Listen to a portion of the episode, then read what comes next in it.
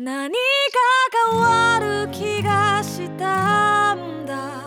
そこへ行けば青い空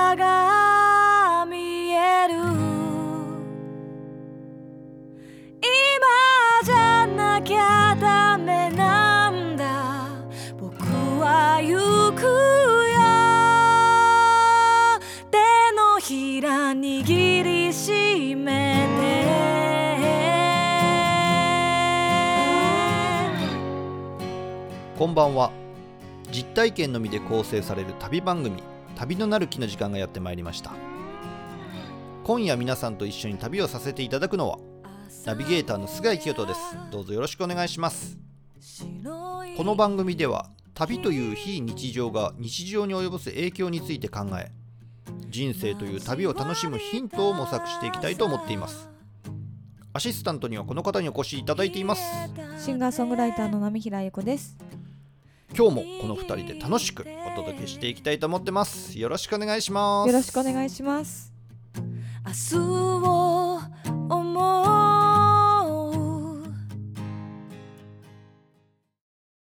いや波平さんお疲れ様でした。いやーお疲れ様でした。いやー本当にお疲れ様です。よくやりました。ありがとう。ねえ本当に大変でしたね。何？ありがとう。えっ、と入校。あははは。まあね、そうですね。そうですね全終わりじゃないですよ、実は。はいまだ一仕事終わりましたねまあね、そのコロットメンバーズ CD っていうそのコロメン限定うんクラファンの中でコロットメンバーズ CD プランを、えーサポートしてくださった方に向けての CD ですね。うんこちらの入稿が完了いたしました。完了しました完了しました。間に合わないということはないあ、それはない。ないそれはない。全くない。そんないなことは絶対にない。ないそうそうそうそううんそう。そうですねまあ、あとは通常版入稿終わったら、まあでもな、そっからすぐあれですね、7月の23日には、そうですよコロメンに向けての23日はあの配信ライブですねそう。ですね夜のこれも9時からね、本当いいものにしたいからうね。んちょっと普通のさ、インスタライブとかとは違う感じにしたいんだよ。そうですね。せっかくですから。うん。コロメン限定だし。そうだね。そう。まあ考えてるんですけどね、うん。でそして29日はお渡し会でしょ？いよいうですね。お渡し会結構ね楽しみにしてくれてる人が多いのあめっとちゃ多い。あとその時うん。購入し、サポートするっていう時には行かないってしてた人も、うん。やっぱり行きたいですっていう人がちょっと増えてて、うんあおやってなってて今。そう。どうしどういう感じの楽しい感じでしょうか？みたいな。そうね。とりあえずコーヒーいい感じにしようかなと思ってるんですねよね。コーヒーいいコーヒー持ってきたいね。さあー。いい紅茶とかも俺探してみようかな。あでなんか夏じゃないですか。うん。アイスコーヒーのリキッドのいいやつがあるんで。ああなるほど。それとあとホットコーヒーはもう私がこうあの修行したこの何ですかハンドドリップ。あのラジオなんで できるだけジェスチャーじゃない感じで説明していただけると。だからハハンドドリップでやったりとか、あとはその会場に実はデロンギのコーヒーメーカーがあるんですよ。知らないでしょ？デロンギね？うん、知らない感じの顔したのはすごい。デロンギね。今大江戸線とか日比谷線とかね。急に、え、なになになに？あ、分かってあげられなかった。なんだ？だ大丈夫です大丈夫です大丈夫です。あのラジオの向こうの人は寒いなってなってるんで大丈夫です。はい。そう、デロンギのやつがあったりとか、するんですよ。何デロンギって？ブランド、もうそのコーヒーメーカーとしてすごい強いブランド。へえそうそうそう。あそこまで有名なブランド僕知らない。まあ、知らないでしょうね、菅井さんは。はい。はい。はい。はい。はいうん。はい。そう。でもそういうのがあるから、じゃあそれに合ったお菓子とか、なんかすごい食べ物でみんなを釣ろうとしてるけど。それもあの誘拐犯が小学生を相手にする時のやり口。いやいやでもやっぱリラックスタイムをさ届けたいじゃない。まあそうですそねの時は。はいそうですね。えお渡し会って言っても私がこうサイン書いて本当に渡して終わりじゃなくてさ。確かねお茶してさ喋ってさ リラックスタイムしてでなんかあの遠くから来る人はさあこれから夜の東京楽しむぞなのか。そうですようね、んわかんないですけど。その日はあれですよ隅田川の花火大会もありますからね。おおすごいうねんお渡し会からの花火大会っていうのもまあなしではないっていう。パーティーだね。すごい一日だね。あのコロメンのある方からい僕のところにメッセージがあって、はい。夜あのコロットメンバーズ CD のお渡し会うん。どうしても行きたかったんだけど行けなくなったと。うんうん。おなんでですか？って言ったらあの花火大会の警備の仕事が入りました、えあー、あそうかそういうこともあるのかみたいな。でもねうん。花火大会っていうのが開催されるのもねもう何年ぶりとかでしょ？そうですね。じゃあ盛り上がるだろうな。そうそう。各地お祭り系はうね、ん。3年ぶりとか4年ぶりとか。ね。下手したら5年ぶりくらいのうん。ことになっちゃいますからね、まあどのジャンルに限らずもう本当あの手この手でね楽しみたい。皆さん楽しみ盛り上がっていただければなと思います。うん、じゃあちょっとそのためにもお渡し会そして配信ライブ準備していこうということで。そうですね。でそこちらの情報なんですけれども、はい。えー産声のサイトを通じてメッセージをお送りしていきますので、うん。そちらの方をお見逃しなくというそうですね。もうすでにあのお送りしておりますのでうんうん。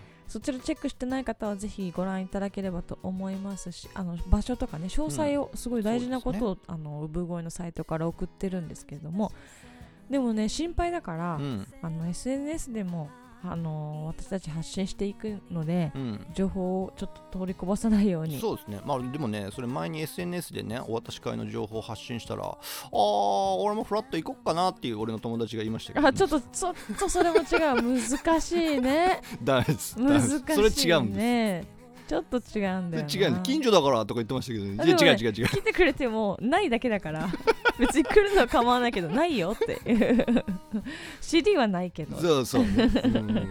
そううん。SNS にアップするとあ、うん。そういう連絡も来るのかとは思いましたけどね、うん。本当にコーヒー飲むだけだ コーヒー屋さんじゃないけどね。ねはい。情報をぜひあのチェックしていただければと思います、そしてナミラさん、うん。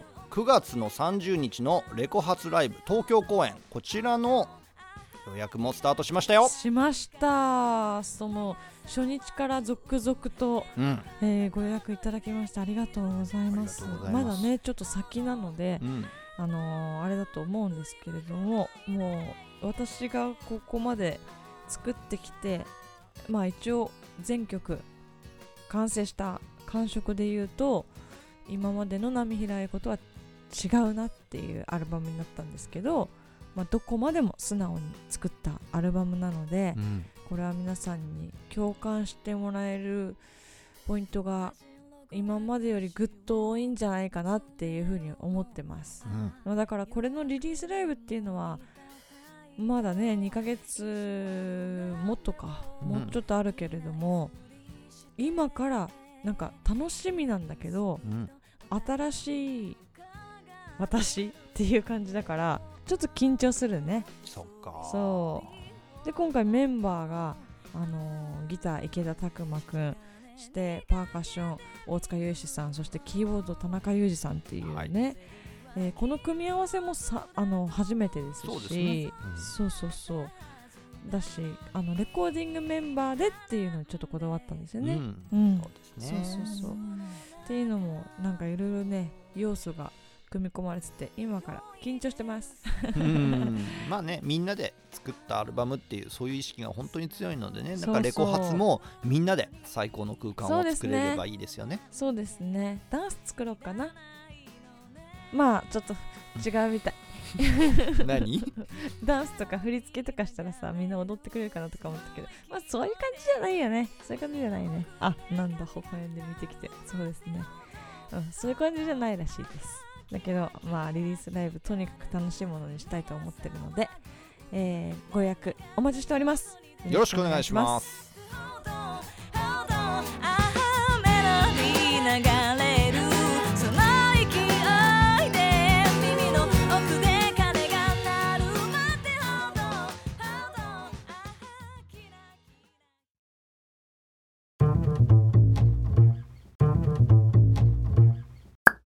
菅井さんそういえばなんか楽しそうな新しいプロジェクトを動かそうとしてるんじゃないですか？そうっすね。まあプロジェクトっていうかうーんエッセイをうん。毎月リリースしているんですけれども、はい。ずっとやりたかったことを今回はやろうと思ってましてうーんショートショートシリーズ。それは良さそう。うん。要は短編集ですよね。短編集。そうで今回テーマがあってはい。寝る前に3分で読める。あこれがテーマなんですよ。ーいいね。で3分で読んで5分ぐらい妄想の中で旅していただいてそのまま夢の世界に行っていただくと。おおそういうようなコンセプトで書いたエッセイなんですよ。いいわね。うん。なのでこの15年間ぐらいの旅のエピソードをもうほんとランダムに詰め込んでみました。アジアもあればヨーロッパもあり楽しい話からあみたいな話まで。本当にいろいろだから読書っていうものに対してあんまりこう馴染みのない方もいるじゃないですか。そうですね。うん、そういう方にもとっつきやすい。本当に3分で読めるので1エピソードがだいたい1400文字ぐらいなんですよ。うんうんううん。んだとしたら原稿用紙何枚分とかそんな世界でしょ。うん。だったら読めるかなみたいそうね。なうんそうそう。でストーリーがこう起承転結が1400文字の中にこう収まっていくので非常に展開も早いのでこう読書慣れしてない方にもとても導入としてはいいんじゃないかと、いいですね。そういうような作品をちょっと書いてみたかったんですね。ああそれは楽しみですうねんそうなんですよ。なんかさ SNS が今流行ってるじゃないですか。新しいやつ、スレッド？スレッズ？スレッズ、うん。ってやつが出てきたりとかもしてるじゃないですか、はい。まあなんかスレッズは文字だけれどもなんか結局インスタとかさ TikTok とか動画じゃないですか。そうですね。で動画結構見始めるとずーってさずーっと見れちゃうようにん。なってるじゃん、なんかもそうう麻薬みたいな。僕も毎朝 TikTok, TikTok1 時間見てます。やばいやん。だからそうなっちゃうじゃん。もうもうアイドルとか歌えますからね。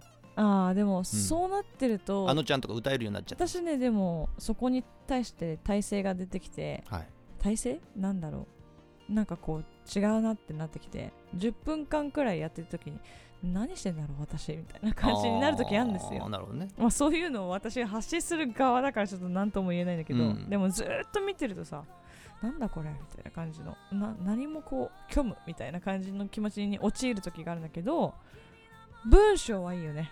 ありがとうございます。いいと思いますよ文章。いいよねってすごい上からだけどその文章でうんしかもキュッとショートショートで読んで読み応えあって、うん。満足ってした時はやっぱり自分の何か頭の脳みその中のちょっとあの端っこがポコって膨らむくらいの、うん、うん、なんかそういうのの方がやっぱり豊かになる感じがするしう、ん、文字いいなって思ったばっかり。あ本当。それでそのショートショートっていう手軽さ、うん。お手軽さあの本活字慣れしてない方もあそれ習慣にする私もいいかもみたいな、うん感じにねね。なったらいいななんて思いますけど。そう活字で僕は旅を一緒に楽しみたいんです。ああいい、ね、で旅だけではなくてそこから先こういろんな自分の人生とか日常生活にどういうふうにそのマインドを生かしていくのかっていうところを考えたいんですけれども読んでる時間は3分。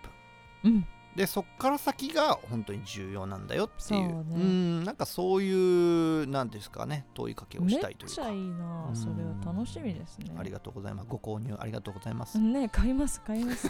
買いますよ。はい、えー、と7月の16日日曜日にノートの方で販売を始めますのでよかったらチェックしてみてください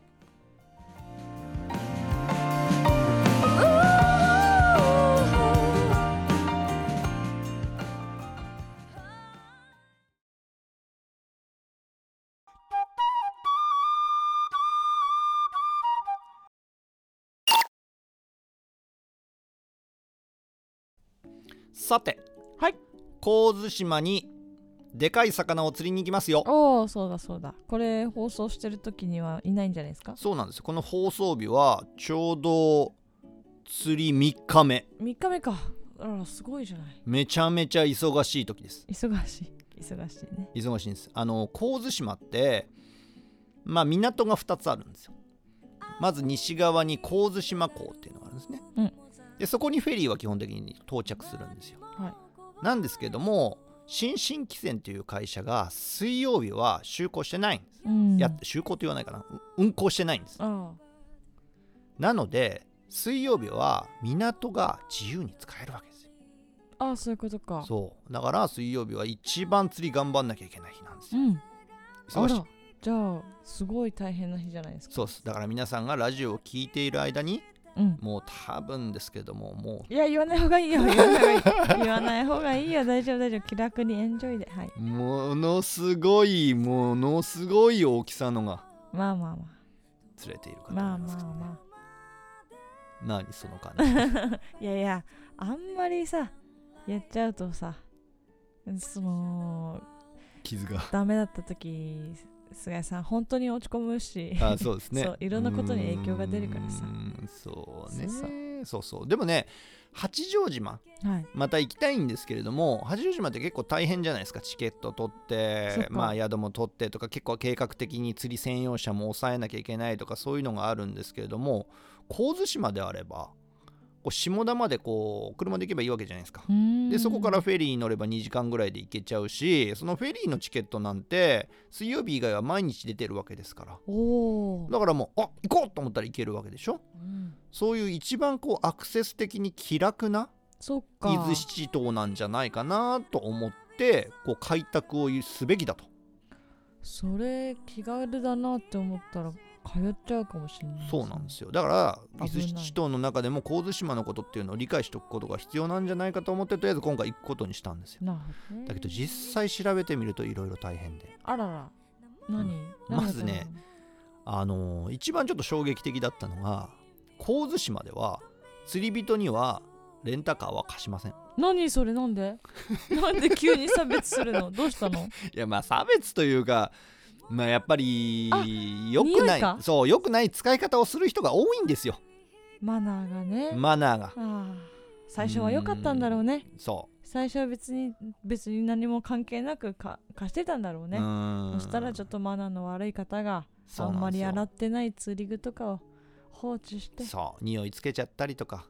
臭いですからね。そうそういうことをまあまあ平気でする人がいるはいるらしいんですよこれ八丈島の時にも聞いたんですよね。切ないわそう。ねその僕レンタカー返しに行った時にすごいでしょ僕たちの車はっつって。すごいねフローラルの香りのようだよって言ってました。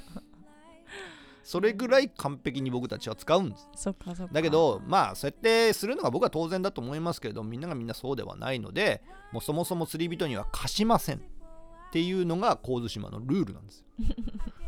じゃあ困るじゃん。ねで僕神津島実は行ったことあるんですね。えうん。行ったことあって実は自転車で移動してるんですけど鬼のように大変な島なんですよ。ああものすごい坂だらけなんですよ。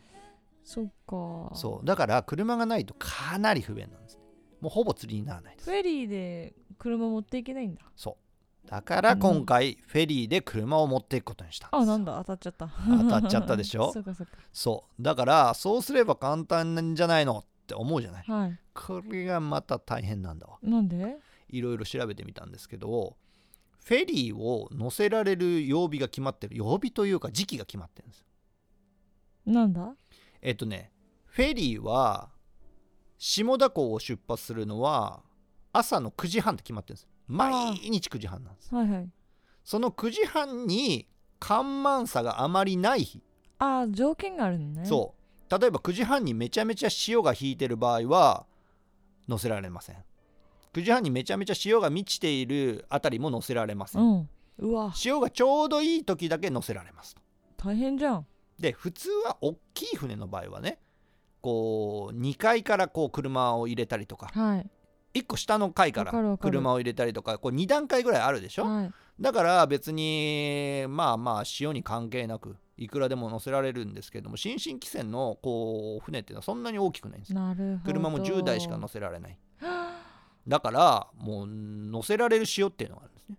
なでチェックしてみると7月の8日から13日ぐらいまでの間しか乗せられないんです。あおおでその後は2週間後ぐらいとかまで乗せられないんです。おおそう調べたらっていうのは確実なんですか？あもちろん調べて確実にもう曜日確認して新進汽船の下田営業所の方にも全部確認して。あそうですかそうですか、はい、載せて。で今回は、えー7月の10日月曜日に出発して、えー火水木と4日間いるのがね木曜日に帰ってくるんですかね。うーん。13日に。じゃあよかったじゃない。うん、14に帰ってくるってこともできるんですけどそれを逃してしまうと15以降が全然もう車また運べない時期になるんで 1 1週間ぐらいずーっと1週間2週間神津島に車でいなきゃいけなくなるっていう不思議なことが起こるんです。でも逆にそこさえクリアすしたらすごいいいですね、まあね。うん、自分の車で行けちゃうし。そうなんですよ。うんうんうん。うん。そっかそっか。そうそうそう。いろいろとちょっとハードルがあったりとか、うんなるほどね。あとは車のトランク部にしか荷物を載せちゃいけないんです。なんだ？どうしてだ？例えば待って待って当てるわ。当てるっていうほどのあれじゃないんですけど。あじゃあどうぞ。なんかねその車の中に荷物満載にしたらいくらでも物を運べちゃうじゃない。はい。船会社ってやっぱコンテナとかを輸送することで金を儲けてるわけでしょ？うん。だからあんまりそういうインチキはしないでねってことなんでしょうね多分。ほうほうん。だからその辺に荷物の積載に対しては非常に厳しくて。うあうん、車だったら例えば7人乗りの車だったら7人が確実に全員が座れるようにシートを通常通りにした上で車検証にあるトランク部荷物を積載するためのスペースですよってもうそもそも指定されている場所にのみ荷物を積んでいいとこれも誰かがやったからだな。誰かがやっちゃったんだよ。最初は何乗せても何やってもよかったんだだけどもあんなことするなんて思わなかったよっていう人が3人くらい出たなるほど。うん。だから厳しくしたんでそんなこと普通しなくていいもん。そうだよ。うん。まあルールっていうのはねできちゃうっていうのはね。ね。そうね。うんって思っちゃうよね。なかなか性善説ではまかり通らないとはい。いうことなんでしょうか。はい。まあとにかく新進気線に今回乗せてうん。行くことができるんですけれども、一応事前の天気予報とか見てる限りだと4日間とも全部晴れ。すごくない？はいすごいです なんでそんなドヤ顔ができるのかが分かんないんですけど、はい。最高28度最低25度。全然わかんない。なんで手柄みたいな顔できるの、はい。天気だよ天気。でもね天気晴れてもらわないと今回困るんですよ。あまあ、まあ釣り的に困るのもあるんですけども我々今回全泊キャンプなんです。キャンプキャンプ。時が止まっちゃったよキャンプキャンプ。この暑いのに？そうなのよね。無理しないで。まあそうなのよね。本当は宿に泊まりたいんですけれどもね。高い。いや高くてもなんか無理だなってなったら止まるんですよ。まあねあうん。の体調がどうとかそうそうそう。れはもうそういう風になってきたら。暑いんですから。うんそうなんですよ。へえあそうですかそうですか。じゃあその様子も交えてキャンプと釣りっていうのも交えて、まあツイッターとかであとスレッズスレとかでッズとかね。まあ発信していきますけれども、うん。だからイメージとしてはですよ。まあまあ2日目とか3日目にはもう釣れてしまってでっかいのが釣れてしまってそれをキャンプ場でさばいてでその様子なんかを皆さんにお届けして帰ってきた141516とかそのあたりに皆さん僕が釣ったカンパチマグロみんなで食べませんか？何月何日？なんとかっていう店集合でみたいなああことそれがイメージイです。はい。イメージですね皆さん、はい皆さんあの開けとかなくてもいいですからね なんかふんわり開けあふんわり開けとこくらいは優しいと思うけどね、はいがっつり開けといてもそれを待ってよみたいなことはねしなくていいですからねそうですね。そうそうイメージですから、はい。はい、楽しんできていただけたらと思いますはい。交通島頑張ってきます。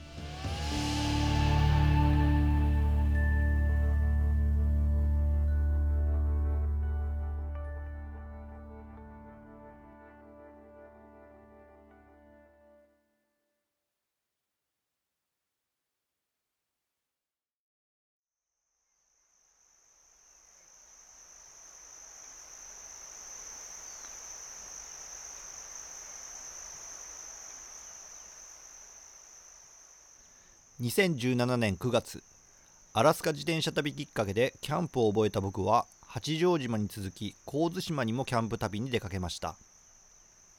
下田港まで車で行き自転車を積載してフェリーに乗船。2時間強かけて神津島に渡ると船が到着したのは西海岸の神津島港でした。宿泊予定だったキャンプ場は東海岸の多港湾近くにあるので早速自転車を組み立てて走り始めますがあまりの激坂の連続で富士山のあざみラインを彷彿とさせるものがあります。あまり何も考えていませんでしたがこの島を自転車で移動するというのは非常に困難でどこに行くのにも激坂を避けて通ることができない地形的事実を体で感じるところから神津島旅は始まるのです。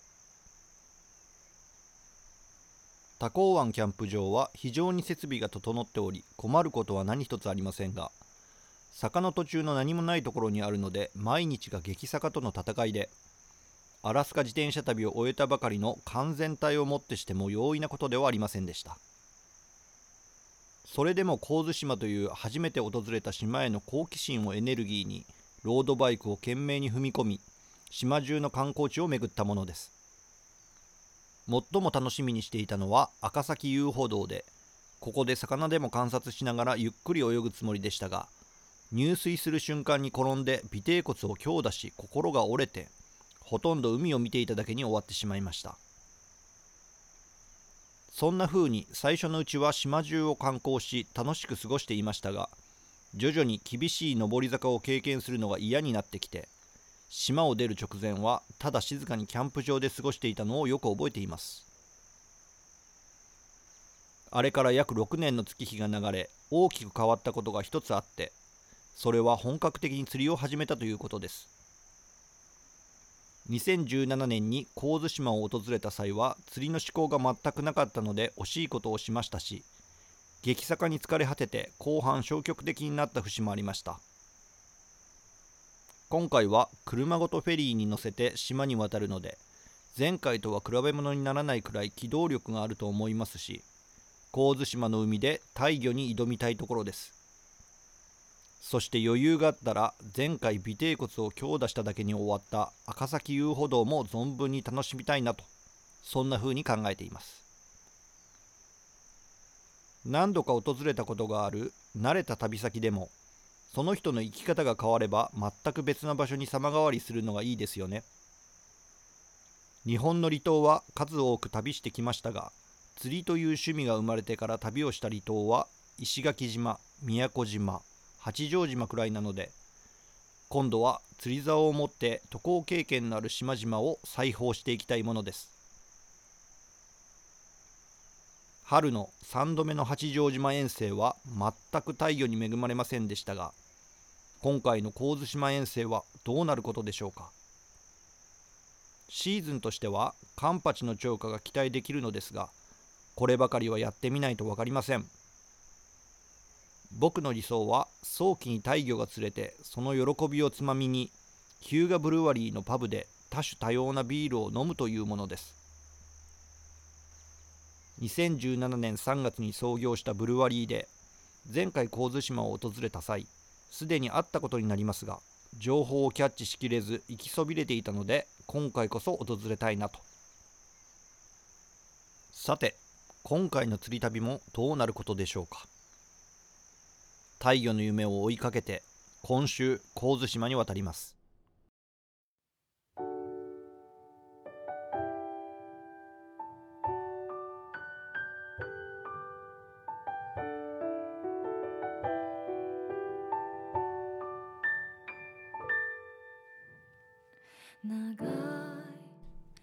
ろと思いがあっての神津島旅なんですね。そうですね。尾てい骨打ったり。そうあれは痛かったな。ね。でも出血してるんですよ。お尻とかあの肘も打つでしょ？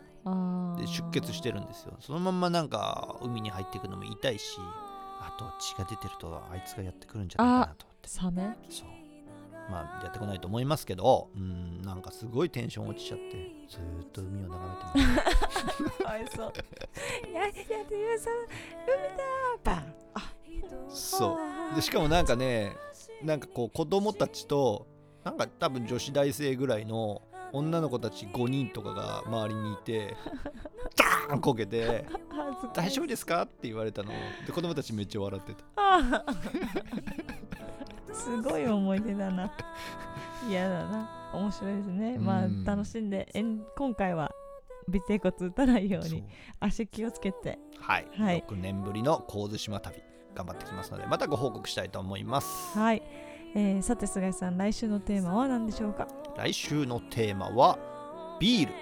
100種類100本企画についてお話ししたいと思います8月6日ネオネラで、えー開催されるイベントですねそうですはい、ねこちらはご予約受けたま、あのー受けたまり中なので、えーよかったらチェックしていただけたらと思っております。じゃあ来週はビールについて語りたそでねいうですすね。久しぶりにビールについて語りたいと思いますはい、ここまでお聞きくださりありがとうございました。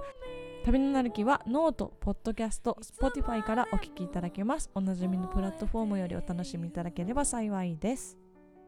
さて、そろそろエンディングが近づいてきました。今週のエンディング曲はシンガーソングライター清水愛さんのアルバム「ボーティング・オン・ランド」から「最後までちゃんと」という曲をお届けしたいと思います。うん。清水愛さん。はい、8月の6日のビールパーティーにもね参加してくれますよ。はい、そ楽しみですしてね。うん。8月といえばうん、清水愛8月うん。といえばそうですね。去年盛大にお祝いしましたけれども愛さん8月誕生日ですね。そうですよ。リスナーの皆さんそして8月の6日にお越しの皆さんサプライズですよ。流しましょう？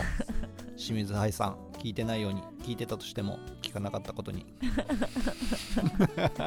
サプライズしましょう。ね。はい、えーということでまた来週お会いしましょう。さようなら。さよなら